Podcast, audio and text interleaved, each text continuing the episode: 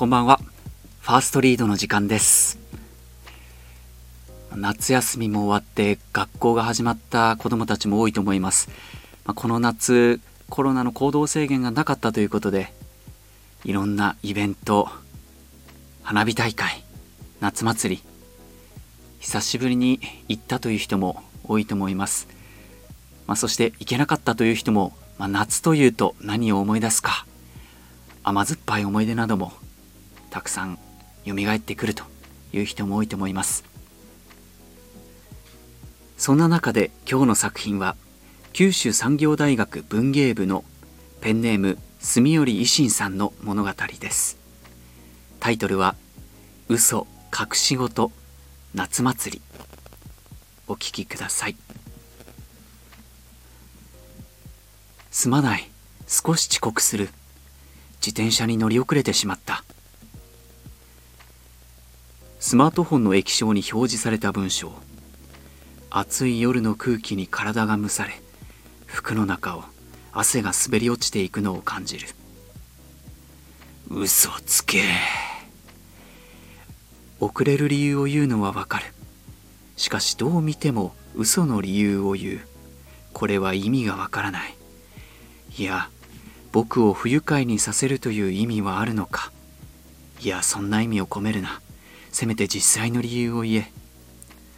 何なんだまったく。先輩のこういうところが嫌いだ。毒にも薬にもならない。無意味な嘘をつく。その上ひどく自分勝手。そもそも今日夏祭りに来たのだって。先輩の思いつきだ。呼び出されたのは驚愕の30分前。僕が来ることを疑いもしない文面だった。僕のことをどんなレベルのふっかるだと思っているんだ？むしろ不重だぞ僕は。スマートフォンが振動する。ジンベエくらいは着てきたんだろうな。おお。その文面に少し驚く。確かに僕はジンベエを着ていた。先輩の招集に応えるためいやいや身支度を整えているさなかに押し入れの奥にあるそれの存在を思い出したのだ。ええ一応着てきましたよ。と返信しておく。しまったな。こんな格好をしていては僕が喜んできたと思われてしまう。突然呼び出されたことへの抗議のためにも着てくるべきではなかったかもしれない。だろうな。君は浴衣というよりジンベエって感じだ。素早い返信だ。あの人に遅れている自覚はあるのだろうか。いやそれよりジンベエって感じってどういうことだ？ぼんやりとバカにされているような気がする。なんかバカにしてます？仮にバカにされているのなら許してはおけないと。そんな気持ちを込めて返信する。するとやはり即座にスマートフォンが振動した。何を言うか。そもそもジンベエは心を平らと書いてジンベエつまり常に心穏やかで大然自弱な様を示しているんだ。確かな仕事を求められる職人が好んで身につけてきたものなんだぞ。へえ。そうだったのか。てっきりジンベエザメに模様が似ているからとかそういう理由だと思っていた。感心したのもつかの間続けざまにメッセージが送られてくる。なお今のは嘘だ。嘘なのかよ。つい大声を出してしまい周囲の視線を集めてしまう。うすら笑いを浮かべながら会釈をすると祭り客たちはそそくさと言ってしまった。返事が来ないということは君はこの嘘を信じてしまい今頃地辱に震えていると予想する。見透かしたようなメッセージがさらに神経を逆なでする。ちなみに金魚すくいは元来小型のナマズをすくうものだったという話とりんご飴はギリシャではおやつとして年中食べられているという話も嘘だ。嘘ばっかじゃねえかよ。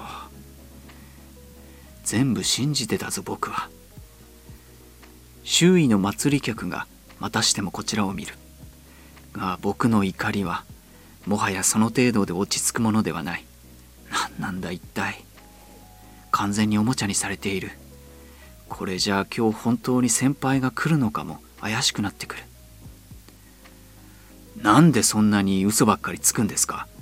そんなに僕を困らせるのが楽しいんですか。怒りのままに打ち込み先輩に送信する。すると先ほどまで即座に来ていた返信が滞る。僕がこんなに怒るとは思っていなかったのだろう。画面の向こうで困っている先輩の姿が目に浮かぶようだ。5分ほど経ち言い過ぎたかと思った頃返信が返ってくる。君を楽しませたかったんだが嫌われてしまったかな。一文。続けてもう一文。すまなかった。その短い二文がなんだか妙に気の毒で。ああもう。僕はたまらず先輩に電話をかけた。すぐに通話はつながった。そして先輩が何かを言う前に僕は一気にまくし立てる。楽しいですよ先輩の嘘は。つまらない本当よりよっぽど面白いですよ。僕は先輩のこと。嫌いではありません。それじゃあ私の遅刻も許してくれるのかな？突然背後から聞こえた声に振り向く。そこには長い髪を編み上げ夏らしい淡い水色の浴衣を着た先輩が立っていた。すまないね。自転車に乗り遅れてしまった。まあその格好じゃ乗れませんね。先輩はいたずらっぽく子供のように笑う。ああもうなんというかその表情はずるいだろう。しかし私も大概だけど君も結構な嘘つきだな。え？嫌いではないなんて大嘘つきじゃないか。先輩はおかしそうに言う。嘘じゃありません。本当を隠しているだけ。い